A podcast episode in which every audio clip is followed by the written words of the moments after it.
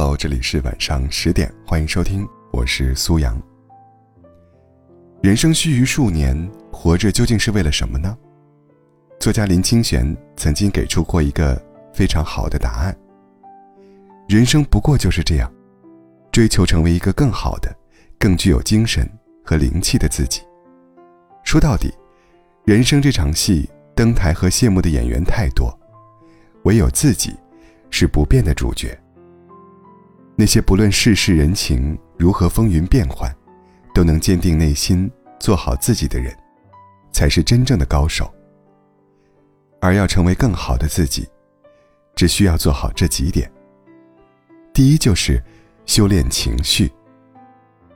培根曾说过：“无论你怎样表示愤怒，都不要做出任何无法挽回的事情来。”这话说的在理，情绪就像是人的心魔。不是你掌控他，就是他驾驭你。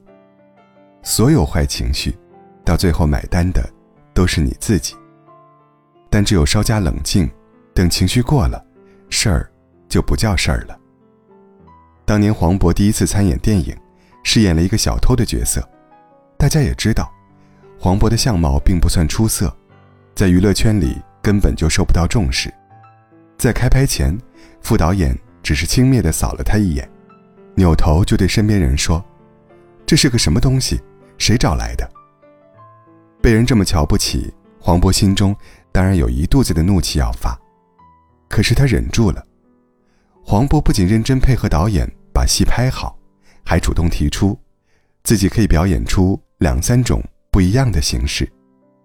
结束后，导演笑了，很明显，他彻底被征服了。试想一下。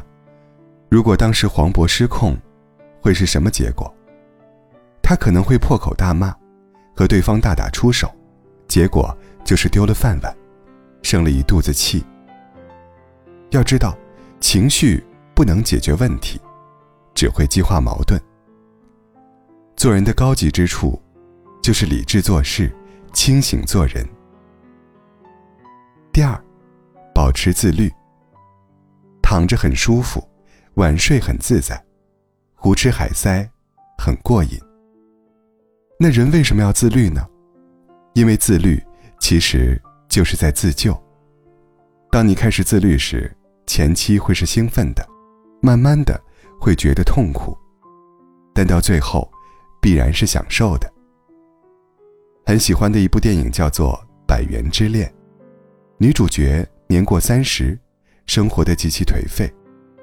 他每天的生活单一重复，不是窝在家里吃垃圾食品，就是从早到晚的打游戏，没有工作，没有爱情，没有梦想，只有一身的赘肉，就连他自己都厌恶地说：“我这个人就只值一百块。”偶然的一天，他路过一个拳击馆，里面的人身材健美，挥汗如雨的样子，重燃了他的斗志。他开始健康饮食，一改从前的样子，每天都坚持跳绳，绕着大楼跑步。累吗？当然。但值得庆幸的是，他的身上逐渐发生了可喜的变化。过去那些肥大的衣服再也穿不上了，他换上了更加修身的衣服，他的身材变好了，外形看起来不知道比之前精神多少倍。少有人走的路当中写道。所谓自律，就是以积极而主动的态度，去解决人生痛苦的重要原则。有些人有始无终，总说要自律，做事却只有三分钟热度；有些人持之以恒，时刻不忘对自己的要求，做事坚持到底。而这，就是自律者更成功的根本原因所在。第三，管住嘴巴。哲学著作《墨子》中曾经记载过一段发人深省的对话。有人问：“话说个没完没了，有什么好处吗？”墨子做了一个精妙的比喻：青蛙和苍蝇每天都叫，把自己弄得口干舌燥，但是却没有人注意它；而院子里的雄鸡，只在天亮的时候叫几声，人们听到后就会马上起床。没人会不注意他。人活着，会说话是最基本的功能，可是能说出什么水平的话，就要各凭本事了。正如古语所言：“水深不语，人稳不言。”我们身边都曾出现过这样的人，他们遇到一点小事，就叽叽喳喳个没完，恨不得身边人全知道自己发生了什么。反而是那些经过大风大浪的人，很少发言，但话一出口，就能说到点子上。做人就是这样，多动嘴不如常动脑，与其说的多，不如说的对。逢人不必抱怨，人生多的是悲喜自度。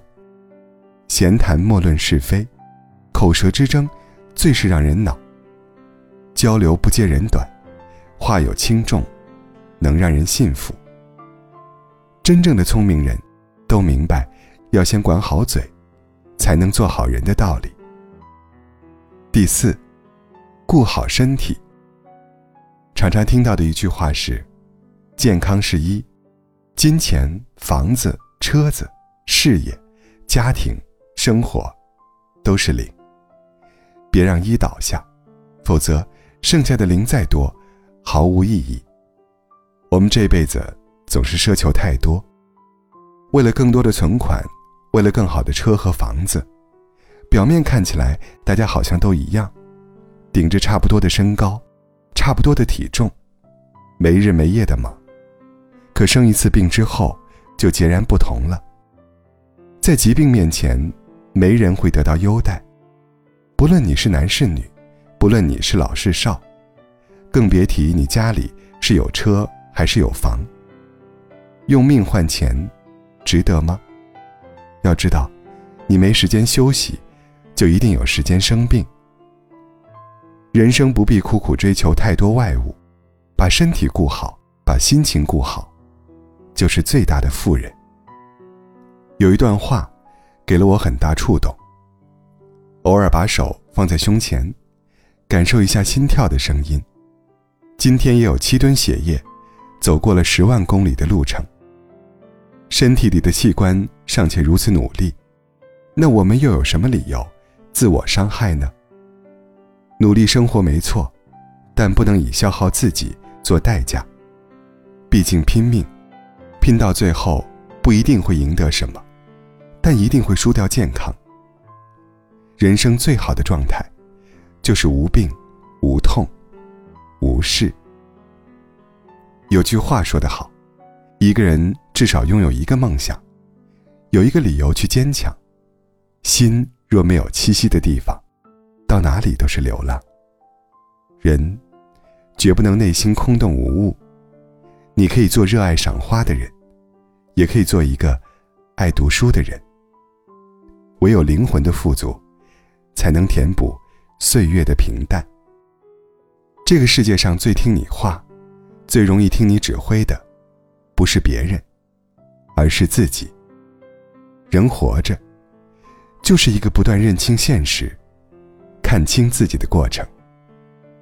而只有富养好自己，才是成就人生的开始。愿你与更好的自己。很快相逢。